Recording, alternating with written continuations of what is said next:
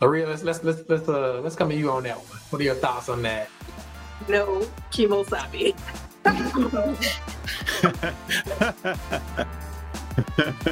don't think the teachers be done. they already trying to make sure that they're not hitting nobody, you know, fight nobody back. And some people, just because they're a teacher doesn't mean that they're mentally stable to have a gun.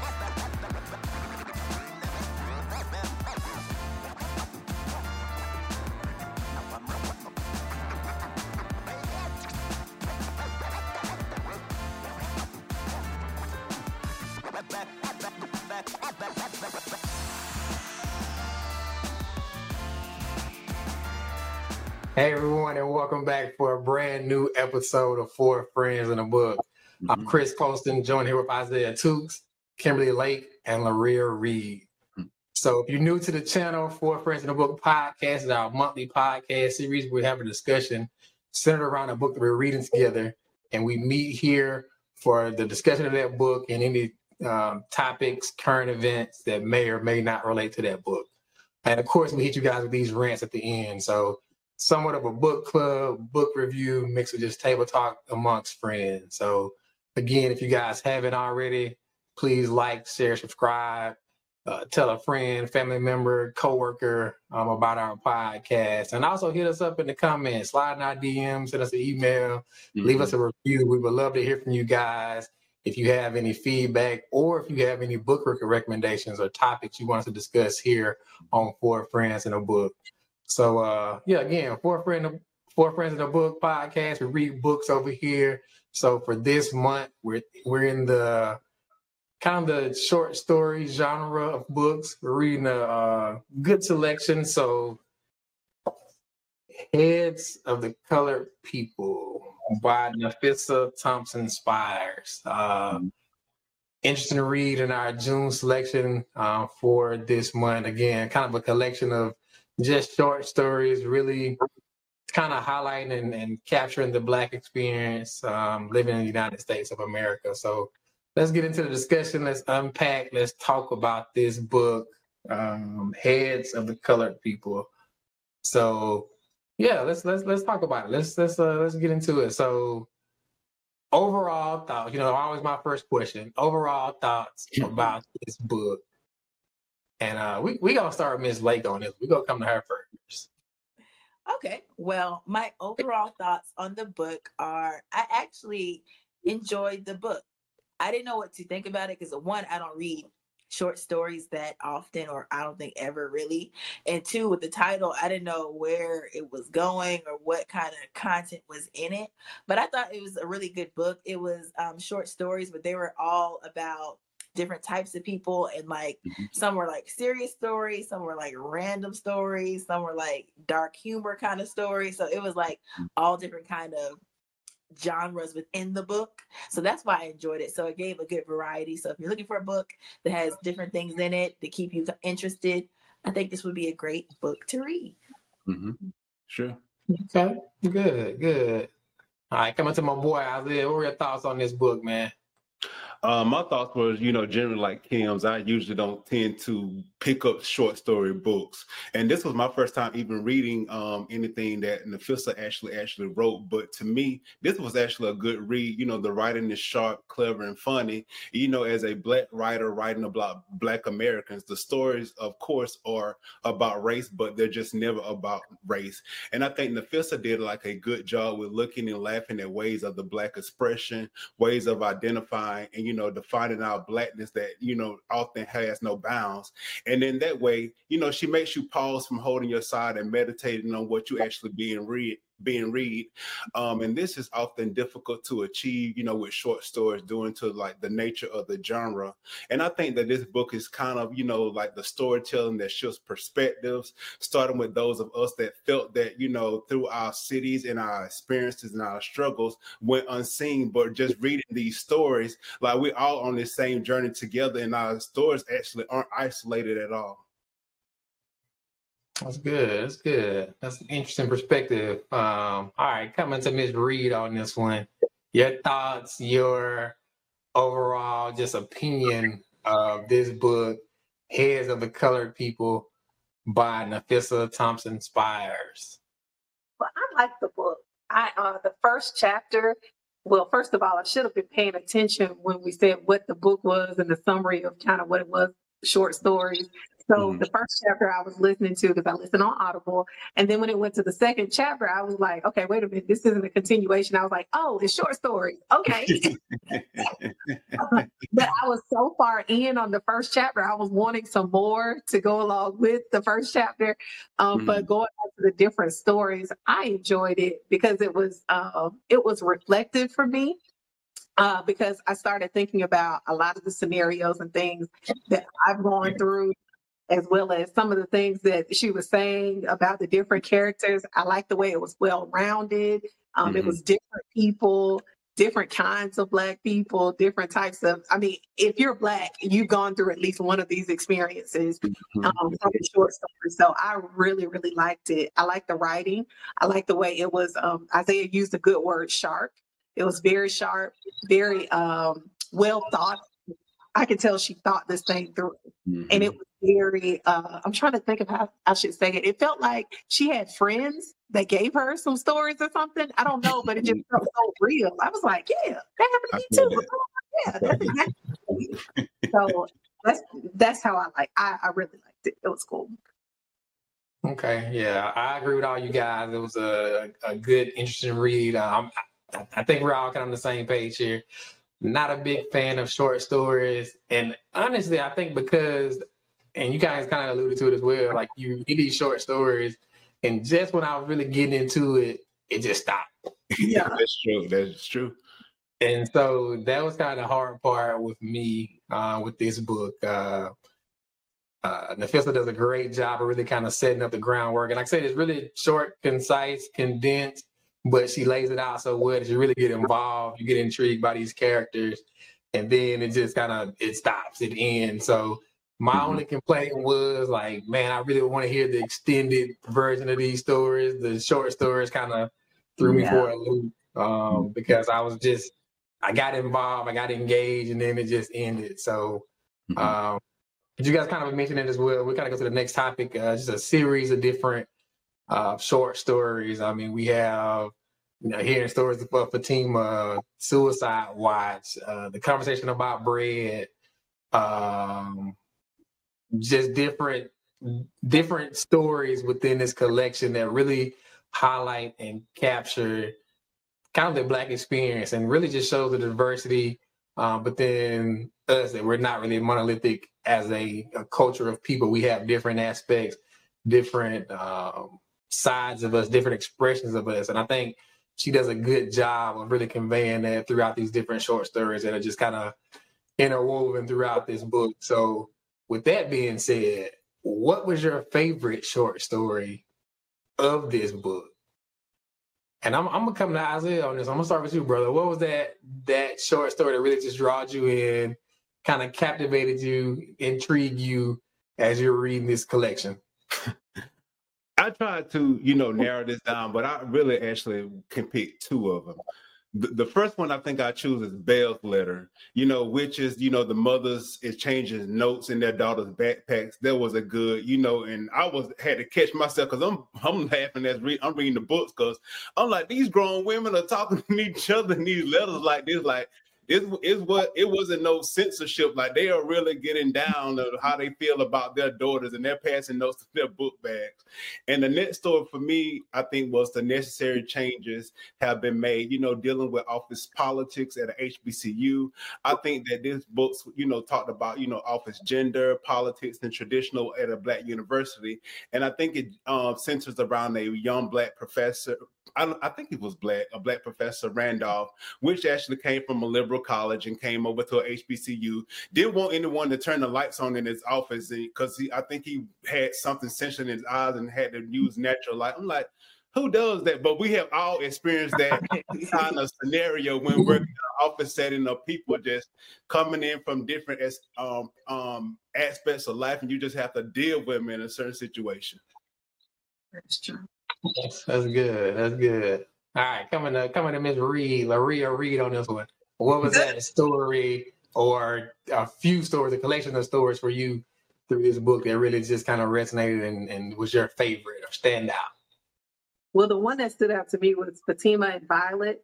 Um, I don't know what the name of that one was, but um, I think it was just Fatima. I can't remember. But anyway, she um, uh, reminded me of myself in certain instances because she wasn't black enough for the black people, but she didn't wasn't white enough for the white people. She's just like in between. And then she has a friend, which was very odd. Her friend is albino. Her name is Violet, and she's teaching her the black experience. You know, and so she's kind of playing it cool because she's got the blonde hair and the eye color and all that. So the black people think of her in a certain way during the 90s, early 90s. And it was just a lot. And it was in the early 90s, just like it was with me, because they were calling her a white girl. That's that's what I was called in middle school. I was called white girl. It was kind of like a, a whole, I was like, oh my God, this, this is me in certain instances. Um, it was the same kind of way. So it was very, like I said in the beginning, this whole book was very reflective for me. And mm-hmm. with those stories, that whole section, um, I don't want to give all of it away if you're reading the book, but um, when she talks about all the different things and even dating a white guy, I never did that. But uh,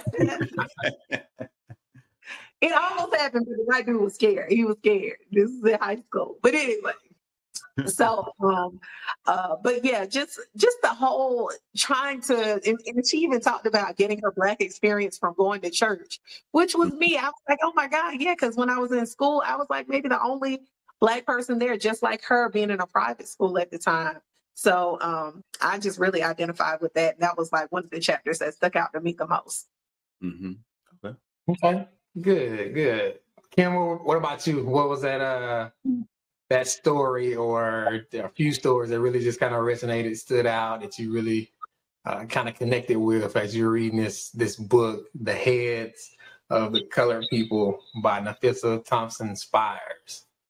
Well, Isaiah and I are on the same wavelength because those two actually were my favorite short stories. I love Belle's letters because it mm-hmm. just reminded me of like modern day would be like the Housewives of Atlanta. It was it was just like shady, juicy, two parents going back and forth, throwing shade at each other, but using their children. So I just thought it was very entertaining.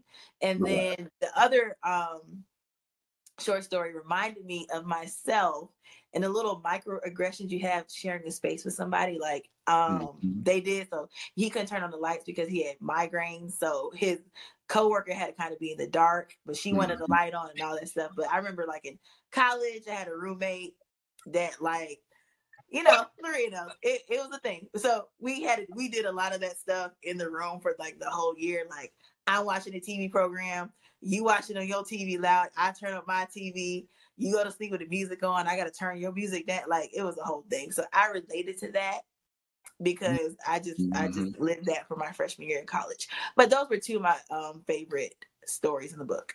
Mm-hmm.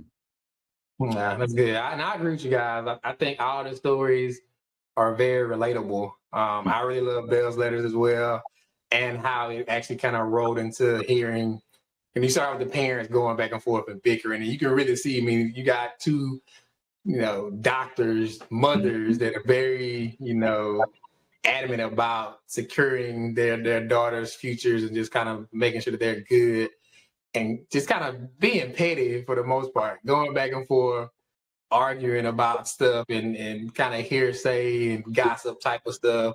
And I think in the end they end up being friends or something. But I think the reason I like that one because that was kind of the the starting point for even the I think the second and the third story where it kind of really got into Fatima's life um, and her and the I, mean, I can't remember the other girl's name, but like the only two black students within the school, you kind of hear that story and kind of their perspective. So I think again, this was a short story, so this one was kind of a collection that kind of kept, I guess, moving or whatever. So I was really drawn in by that one. Uh, but yeah, it was a lot of other ones. Uh, the other one for me was uh, not today, Marjorie. So yes. everybody can relate to this. You in the DMV. I don't care where you at, what city, state, DMV is always horrible. Like just the mm-hmm. lines always long. You spend a whole day in there waiting. Just really hearing her story, just kind of the frustration she has of being in here, seeing people kind of bickering, wasting time, not being efficient. Um, so that was also a good story. So just again, a lot of stories that I think we all can relate to, that we all have probably some experience with as well. And so she does a good job really putting that in a book form, short story form, and really just uh, kind of captivating you. I would really love to just see these things like brought to film or even like on YouTube as like shorts. I think they would really uh, mm-hmm. kind of you know play out well in that in that form as well. So all right, so we kind of talked about it, and I kind of hit on it a little bit as well. Um, so Nafissa does a good job of really just kind of showing, I guess, the Black experience within America. So um, different perspectives from different people, different backgrounds, different walks of life. So what do you guys think were some of the major themes um, throughout the book or that were kind of highlighted from that perspective or things that you kind of picked up on as you were reading it? And I, am I'm gonna come to Larry on this one. What was a, a theme or like a kind of topic that you really thought was being pushed throughout this book, that you kind of identified as you were reading um, Heads of the Colored People?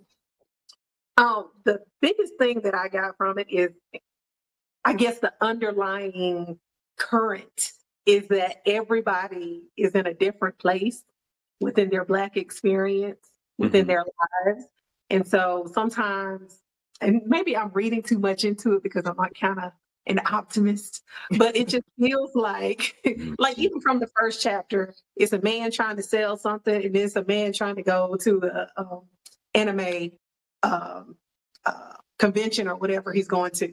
So it's like you're seeing where he is, you're seeing where this, and one of them means one thing from something, and the other one takes it a different way. And it's kind of like we're all on this journey together in a sense. And we all have our own backgrounds, our own where we came from, and to be respectful of that and to just kind of just chill out because we're all of color and we're in this thing together. So that's kind of what I got from uh, if you really look at all of the stories, the underlining thing, even with the petty letters, it was, you know, I'm doing this and my daughter is doing that. And really what it was was there's two mothers who were really overachievers who had to mm-hmm. fight to get to where they are. And they just want to make sure that their children are taken care of. You know, so it was always like an undercurrent of, you know, be respectful of other people's experiences. That's what I got from yeah.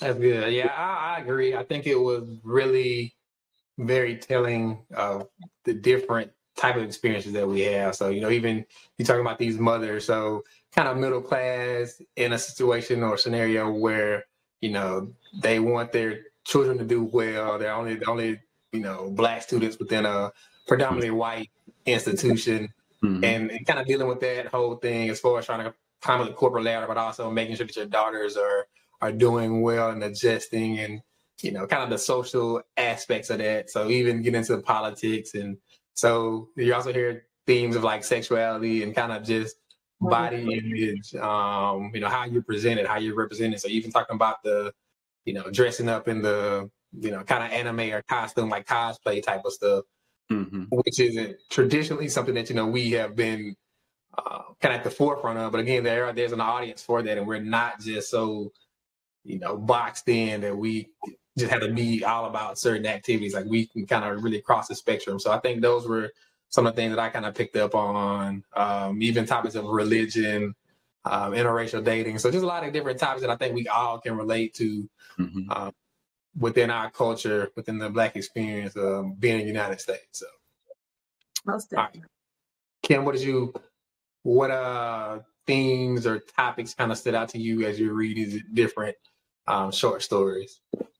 For me, um, everybody kind of touched on it, but it was just basically that um, yes, we are black, but we all have varied experiences within our blackness. So I liked how she highlighted, as you said, the kid that goes to the anime conventions, because I know a lot of black kids that go to those things. Um, sure. The black girl that has the eating disorder, you know, we never really hear about that. Um, the Jack and Jill rich parents in that part of society, you know, um, somebody coming from a white environment coming into a black environment working. So it's all different types of experiences, and that um, we're not um all the same because a lot of times you know people look as black people or the experience as a monolith and sometimes i think people are um may feel like boxed in by it but mm-hmm. i think this book highlights that we're all different you know mm-hmm. and um that's a good thing. So we all have varied experiences and we all can learn from each other.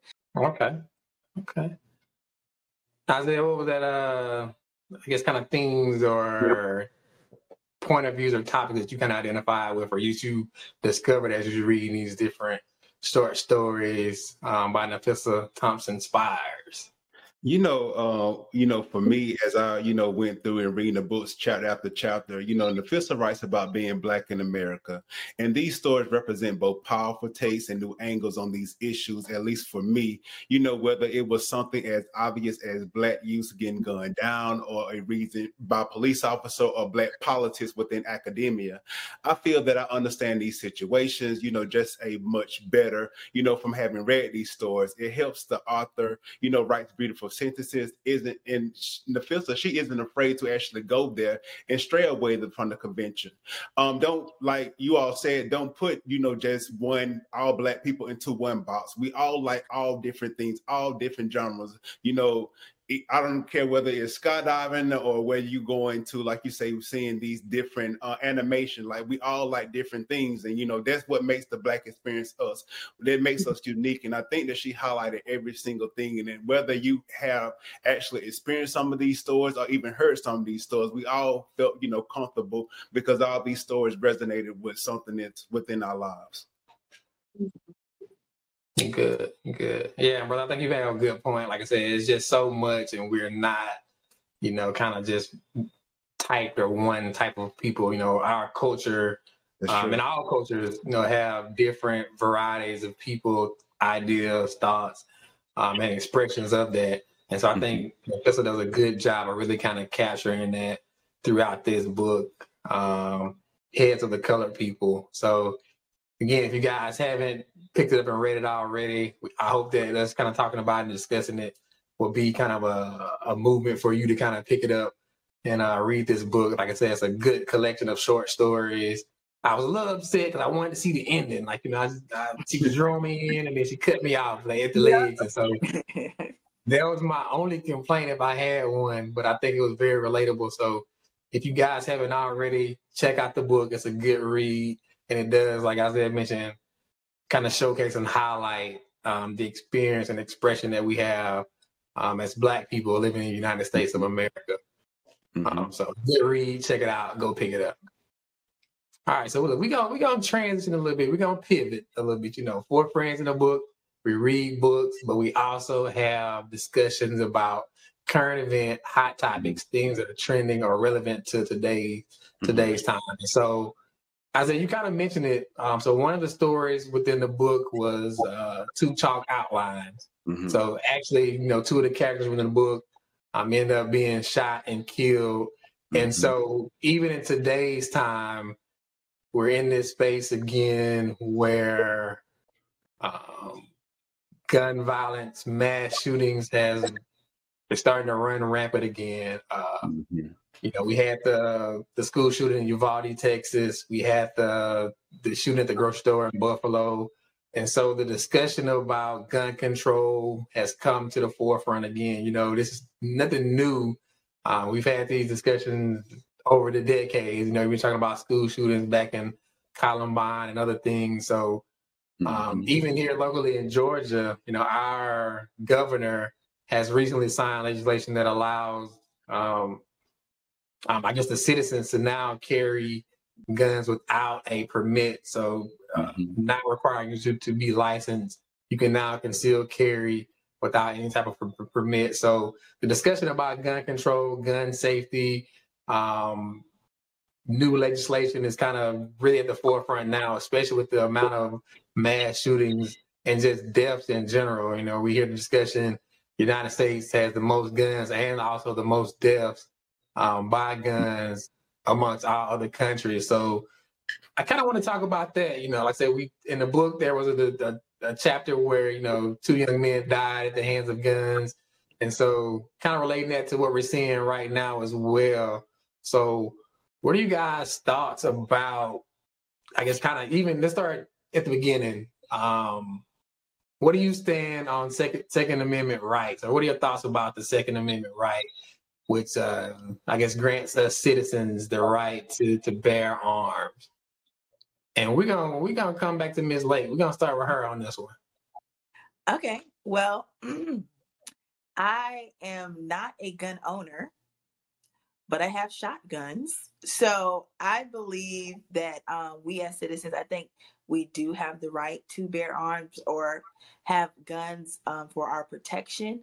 Um, I'm not opposed to guns. Um, I think anything like guns, like alcohol, whatever, you need to be responsible in your use of them. Um, but I am not opposed to guns or gun usage. Okay. Like I'm, I'm coming to Rhea next. I want to hear the female perspective, and then we're gonna switch over. So, Laria, what are your thoughts on this Second Amendment right? oh, uh, Second Amendment. I well, okay. So let's go back to the history of the Second Amendment and why it was there. Mm-hmm. You know, I think we need to update a lot of things. I mm-hmm.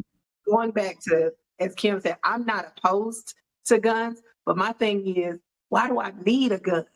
Like, what, what do I need one for? And I'm, I'm not just talking about just for me, I'm talking about everybody. Why do we need them? Are they for recreational usage, for going out deer hunting? Or is this just if I feel somebody comes on my property or something and I think they may do something to me that I can start shooting because I'm a citizen. And I just feel that the Second Amendment is kind of outdated. Um, and I think it needs to be, you got the right to do, we got a right to do a lot of things, but is it beneficial? Is it helpful? So, I mean, you can have it. oh, I believe if somebody's trying to break in your house, And yeah, of course you you're gonna need a gun, but you're gonna need a gun because they got one. You know what I'm saying? So that's really the whole point of having a gun at this point is to protect yourself from the from the fool who's got one who's not being responsible. But uh, but anyway, so yeah, that's where I am with the Second Amendment. I just feel that it's outdated. It was done at a time when people were vigilantes. They were running people off their land. They were killing people. If we just go back and be honest about it, it wasn't for good reason. Mm-hmm. So yeah, that's where I am with it. If that makes sense. Perfect. Interesting. Yeah, like my like my boy says, time. Interesting. Interesting. All right, Isaiah, what are your thoughts on this topic? Uh, you know, for me, the Second Amendment is the only constitutional right people pretend that can't have any regulation. This amendment guarantees the right, it does guarantee the right to bear arms, but it doesn't say that you can have any weapons you want and that you can process, that you can actually use them as you should want to, as easy as it has become. And it has become easier to get, to get an automatic weapon than it is to adopt a dog. The Second Amendment is why we can't go to school or work or the house of worship or a nightclub or just going anywhere outside in a public gathering without fear of being shot. And the Second Amendment is why you can't immediately be arrested for openly carrying an assault rifle in a public place. And you can't be immediately arrested for even smuggling hand cannon, I mean, a hand cannon in your gym shorts. And like Laria say, when this Second Amendment was actually drafted, it was at a time when militias was actually coming to your home, but we live in 2022. Militias are not coming to your home at the time. And if the government does come to your home, there's nothing that you or your handgun can do to stop that bulldozer from coming inside your home. So I think that's something that should be drafted more consciously of what the Second Amendment should actually stand for in the modern day times and not when it's actually written in the 1700s. That's good. That's good. So uh, yeah, let's let's kind of unpack this. You know, look, I, I consider myself to be an amateur historian, so let's let's unpack the history a little bit. Uh, so first, first of all, I, I am pro Second Amendment. Um, I am a gun owner. I am a mm-hmm. licensed concealed carry owner. Um, I have always uh, kind of shot guns. Um, started out, my dad got me into hunting and fishing at a, at a young age. So started out kind of that area, but then kind of moved into more recreational shooting. Um, like I said, mm-hmm. my friends, we we go out shooting. I frequent the gun range. So Um, I, I, I am pro Second Amendment. Um, but I, I, do think, like you guys mentioned, the history of it is a little different. Um, so even looking at the, you know, the right to form militias and also the bear arms, I think that was kind of again 1791 uh, was when the Second Amendment was was drafted mm-hmm. or ratified, and I think at that time it was really kind of predicated on the notion of the states retaining power, not allowing you know the the big government or federal government to kind of supersede some of the state rights. Mm-hmm. You also had this this thing that was going on within the states. Let's be honest about it. So slave patrol was a big thing within the states, especially the southern states. Um, so you just came up with this uh, Haitian Revolution, where you know Haiti, Haitians, Black people that were enslaved have now freed themselves, and I think that was a concern as well, even within the United States, as far as um, you know, slave revolts, and you kind of see that happening. You know, um, Nat Turner, Denmark Vesey, all these things that happen where you know people then formed militias and had guns, slave owners had guns to kind of control certain aspects um, of their population. And even with that being said, free black people couldn't have and own guns at that time. So we had the we had the Constitution. It wasn't really for black people at that time, even similar to voting. You know, we didn't we didn't have those rights. Um, but mm-hmm. now things have kind of changed. And so I view it kind of the same lanes of that. You know, initially it wasn't for us, but um, the access is now granted. So I think, like anything else, we should take advantage of it. Um, I'm not opposed to it being regulated more. Um, I'm not opposed to, um, you know, laws being in place to kind of. I, I've heard Brock talk about it one time where he was mentioning how like it's so much money involved in politics into it. They won't even they won't even allow like studies of like gun mm-hmm. um, and and murder and crime and how these things have an effect. So I think those are kind of all factors that kind of really spawn this whole notion about gun control, gun safety, and all that that that aspect. So um, yeah, it's kind of been a back and forth conversation for a long time, long period of time. So all right, so kind of even moving a little further with that. So right now we're hearing discussion about again, um, you know, these 18 year olds now having Isaiah kind of mentioned it, you know, easier to go get a, an assault rifle um, than it is to kind of perform other acts. You know, you can't even legally drink, but you at 18 can now go purchase an uh, an assault rifle. So, do you guys think that there should be stricter gun laws? You think there are laws that are currently on the books are enough? Um, what are your thoughts in that area. And I'm, I'm gonna come to Isaiah on this one and kind of get your your your input. Okay. Well, you know, for me, yes, I support, you know, stricter gun laws. You know, there should be, you know, a ban on assault weapons, raising the age to purchase weapons from 18 to 21, institute a national back, I mean, buyback program, limit the number of guns like each person or each home can actually have and strengthen the background check. And sometimes they need, well, not sometimes they need to actually stop doing this instant background check as well. You know, as Chris said, like you, you're a respectable person of the community. So I respect people who actually have gun ownerships. They actually know how to do it. They actually know what they're doing. And I think they're, you know, a useful tool in protecting, you know, yourself and as well as your home. And I just have doubts about, you know, the ways that some people just imagine how they'll handle themselves, you like in a mass shooting type of um an event. And I think like the most uh, forceful reaction to these stricter gun laws would be like to hold the gun manufacturers liable. And the reason I say this is that because gun rights activists know that gun control cannot get past the Congress, but holding the gun manufacturers liable is a path I think that should be explored. Okay, good, good. Laria, what are your thoughts on this on this topic? So, are you for or do you oppose for stricter gun laws within the United States? I think we do need some stricter gun law, uh, gun laws. Um, as I said before, I'm you want a handgun or you want to go deer hunting or doing different things, cool. And I even know um, a person, he's a part of a gun club thing where they do like um, you can see him on YouTube where they do those um, makeshift like scenarios or you shoot with certain guns and all that. I think that's cool if you go to like a gun range and you can check out guns and you want to, you know, some people have a fascination with that. That's cool. But mm-hmm. I don't think it should be so easy for you to just go buy AK 47 or whatever the uh, guns are. Just, you just go to a gun show. Oh, let me just buy this gun and now I've got it. I think that's very, that's scary. That's like giving a car to a 16, 17 year old, 18 year old. Um, they they don't know what to do yet. That's why your parents give you mm-hmm. so many rules, like make sure that you do this, make sure that you do that, because it's almost like having a loaded gun, and I don't think that everybody is responsible. So I mm-hmm. feel that they we do definitely need some stricter laws when it comes to those guns like that. Because I mean, by the time I pull my my pistol out, you done shot 800 shots. like, I mean, what? That's how all these people are getting killed because it's just like, I mean, you can come in just, ugh, I mean, why do we have these out in regular everyday life?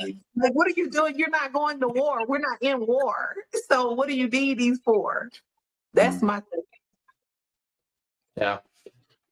And I, and I understand that. And like I said, again, I I I shoot for sport and recreation. I also hunt, so I kind of understand both sides of it. Um, with some of the guns that are kind of just more for, you know, some people just get excited by guns and just kind of the thrill of shooting and, and those aspects of it. Mm-hmm. I'm not opposed to stricter laws. I think the majority of gun owners and people that shoot are very responsible.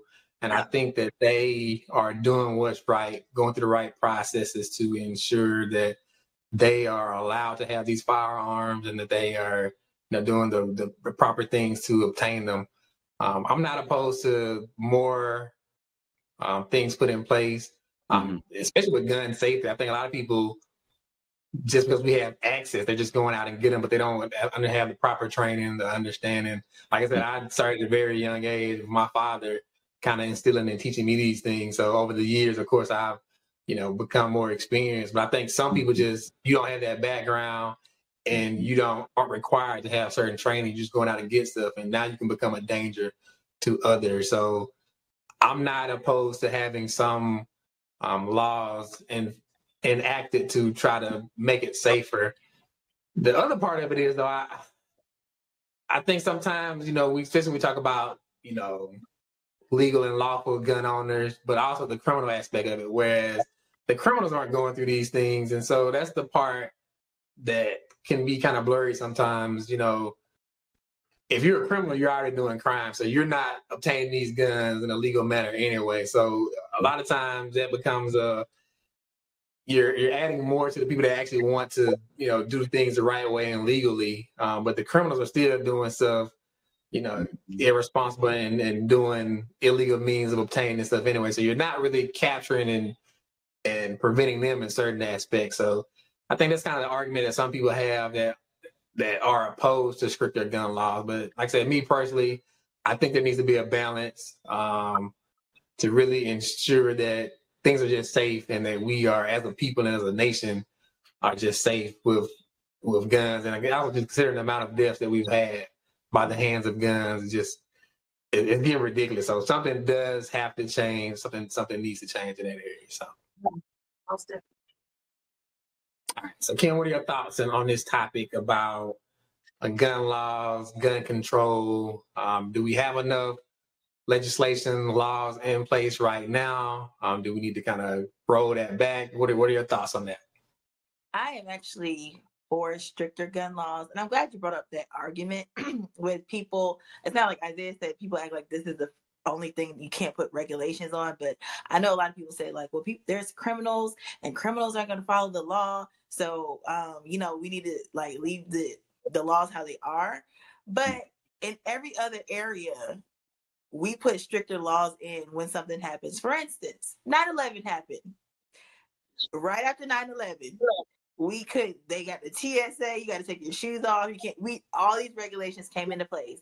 Nobody was like, well, a terrorist is gonna just be a terrorist. So even mm-hmm. though we have these laws in place, if they want to do something, they're gonna do it anyway. So we don't need these stricter laws. Like every other area of life, we do this. I remember when they had the whole hearing about when the somebody was tampering with Tylenol and killing people. Mm-hmm. Right after that, re-regulated. Everything has to have a safety cap and all, like all the like mm-hmm. tamper evident things. So we do that in every other area. So I don't see why we can't do it with guns. Um, there's other countries that show that they when they put a ban on assault rifles or bans on this, like the shootings do go down. So I think having these um, stricter laws will help because they are shown to help in every other area. When we lock down stuff, it seems to help. So I think in this instance, it will help as well. So I don't know why people are so against it mm-hmm. in this area because it literally in every other area happens like immediately. So mm-hmm. I'm for stricter gun laws. And yeah, criminals are going to be criminals. But I mean, we look at abortion. Uh, people were against abortion. What do they do? They try to put stricter laws in place to kind of quell the abortions happening. So if that's the case, we using that same reasoning, because um, usually conservatives on the right have this reasoning. So if uh, why have stricter laws for abortions? Because if you want an abortion, you're going to get one anyway. So like, but they still put those laws in place. So I think um, having stricter laws are a good thing, and it shows um, just historically in other countries that it does work. Sounds good. I love that. That's good. That's good. I think you hmm. guys all bring up good points. I think the one kind of elephant in this room is this the amount of money that is surrounded about, you know, the NRA gun ownership. Like, I think that's kind of really the elephant in the room as far as how corporations are really influencing how the laws and legislation works within our, our country. And I think that's kind of the, the, the bad aspect of it. There's so much money in politics, and I you know not only even, even in guns, but other things as well. And so I, until we really resolve some of those issues and, and some of the, the the greed and just kind of you know influence that corporations have with with the, the dollar, I, I mm-hmm. think we're also going to just have a hard time of really getting certain things, you know, put in place. After mm-hmm. all these mass shootings, school shootings, you would have thought that we would have done something by now. But again, the, the money has been the driver for so much. And it's just, it's really sad to, to kind of see that. All right. So um, one, one more question about this and we'll, we'll kind of move on. So again, had the, the school shooting in Uvalde, Texas, just a tragic, another tragic event where, you know, the loss of life by kids just, you know, for no reason at all. So the discussion has come up often about um, arming teachers um, or having guards at school. So considering the amount of mass students that we have had at schools, what are you guys' thoughts on on that kind of notion or concept of arming the teachers or having armed guards at the school and kind of what effect would you even think that would could potentially have. So, Maria, let's let's let's let's uh let's come to you on that one. What are your thoughts on that? No kimosabi.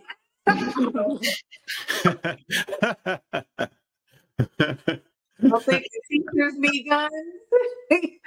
they already trying to make sure that they're not hitting nobody, you know, fight nobody back. And some people, just because they're a teacher doesn't mean that they're mentally stable to have mm-hmm. a gun. I mean, I think we would have more instances of guns going off. Somebody didn't have a safety lock on the gun. One of the kids got into the gun. You know, it, it just, it's too much. So, and like I said, when we look at these school shootings, they're coming in with assault rifles.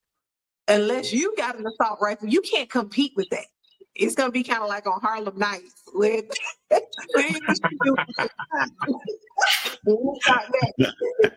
I just think that's going to be help at all because that's going to pose another security risk to the child. Um, if you want to do metal detectors or something like that, okay. But once again, Sandy Hook and the school in Texas, those were elementary schools. So what elementary kid, you know, coming in with a with a gun, it's not from them, it's from the outside coming in. So mm-hmm. I believe maybe we need to have um, an officer at each school or something, maybe to make sure that things are, you know, just to bring the level down. Because when people see a police car anywhere, the level of obedience comes in. There's a level of respect that happens. So, um, but yeah, that's my. I don't believe that that. I don't believe that teachers should have guns in the in the classroom. I don't think that should. No. Okay, good. Isaiah, what about you, brother? I think it's just important to remember that, you know, Republicans are not interested in solving problems. They're interested in creating pretextual excuses to absolve them from having to solve problems. And the folks who are talking about hardening schools are now the same folks who couldn't even figure out how to provide ventilation for these same schools to protect the kids from the pandemic. And now teachers have been yelling about how stressed and exhausted they are for years. And now you want to put guns in the hands of people that already are stressed and exhausted. And I think the easiest way to protect school children from gun violence is to restrict access to guns. The safest way to protect children from gun violence is to, restrict access to guns. And the most cost effective way to protect children from gun violence is to restrict access to guns, not put more guns in the school. Like you said, they could be more easy for children to get the guns. Why not just take them out and just actually do, not put a band aid on this situation, actually deal with it head on? Mm-hmm. Yeah, that's a good point. Yeah, you, kind of highlighted the band aid. So, all right, Kim, what are your thoughts on this? Yeah, I teachers being armed in school systems. I, I say no as well. You know, I did a short stint as a substitute teacher, so I could not imagine having to do that and worry mm-hmm. about having a gun. And then like you're already worried about the safety of your kids in the class. So now you got to worry about having the gun locked up so kids can't get the gun. Um, like mm-hmm. Maria said, people are unstable on edge. And mm-hmm. I think when um you are angry about something or you know you're you just have a moment just you're seeing red having a gun there makes it easier for you to re- react with it so mm-hmm. i just think it's a big liability and a big mess so i'm for mm-hmm. you you know having armed security or like Laria said, police, a police officer in the school, a police officer in the school. I know hmm. the school I did um, in Tennessee that I subbed at, they had two officers that were actual actual police officers that would, you know, drive around the school and the campus, all that stuff. I'm for that. But as far as teachers, no, I just think that would be a big, big mess. Yeah, I can agree with that. And even now, you know, we're, we're still hearing some of the testimony about the stuff that happened at Uvalde and just even you know, the trained police officers weren't even willing to go in, and you know they had they were armed already. So trained officers. That's a lot to leverage on a teacher. Um, I don't think it should be mandated. I don't think it should be required. Teachers are already underpaid, overworked. Um, that's a lot to ask of them. I, I, think if that's something they want to do, maybe the option should be there. Um, the same way you have the option, you know, within our country to, to you know carry a gun or choose not to. Um, but I don't think it should be required. I don't think it should be mandated. Like I said, they they got enough on their plate at this point to be trying to worry about now also trying to to shoot back at somebody. So all right, so good conversation, good discussion. We just wrapped up the book Heads of the Colored People by Nafissa Thompson, Spires, had the discussion about gun control, gun rights, and just everything that's going on right now in this country. It's just there's so much. Um, but again, we have to have these discussions. We have to kind of talk about it to kind of unpack so we can move forward. Um, so I appreciate you guys. You know, good input, good feedback, good discussion. I, I always want to hear from y'all. I love Great it. discussion. All right, so look, y'all already know what time it is. We have it every episode. It's called The Rant. 60 seconds, uninterrupted, speaking from the heart, whatever's on your mind, whatever you're feeling. We don't debate it. We don't we don't really contest it. Just letting it flow from none other than my boy, Mr. Rant Man himself. He killed these rants every episode. We gotta give them to you. It wouldn't be a show without one. So my brother Isaiah too, with this rant, we never know what we get. It's always new to us. So my brother, do what you do. Starting now, go. It's interesting that we actually had this discussion on gun violence. And you know, it may not be the time, but I'll say it anyway. It needs to be sensible gun legislation that is actually needed. Mass shootings are occurring legitimately every single day. 198 mass shootings have occurred, and it's only June. Each day, you can't even catch your breath because you're dealing with another mass shooting from either black folks getting massacred in Tops grocery store in Buffalo to the school shooting in Uvalde, Texas. America will force people to have children, but won't lift a finger to support or protect those victims of gun violence. The same politicians restricting abortion rights are the same ones that have unfeathered access to guns in spite of these repeated shootings. And these tragedies keep happening for a reason. There is no way that you can be pro life and pro unrestricted Second Amendment. How many lives have become collateral damage due to these unchecked gun control? Politicians have decided that these dead victims are a price they're willing to pay to maintain political power. And that's that on that. We say it often here on Four Friends in the Book. We have to kind of be the catalyst for change that we want to see. We have to exercise our rights, which is voting, you know, we're voting these politicians into office and we have to hold them accountable. And we have to really try to push for the change that we want to see because like I said, it's at the expense of lives at this point. So we gotta do something to to fix this and to rectify this problem. So good rant, brother. Good discussion. All right. Four Friends in the Book podcast. We read books over here. So we're gonna tell you about the book we got for next month. We want you guys to read with us. So Isaiah, tell them what we got coming up for next month.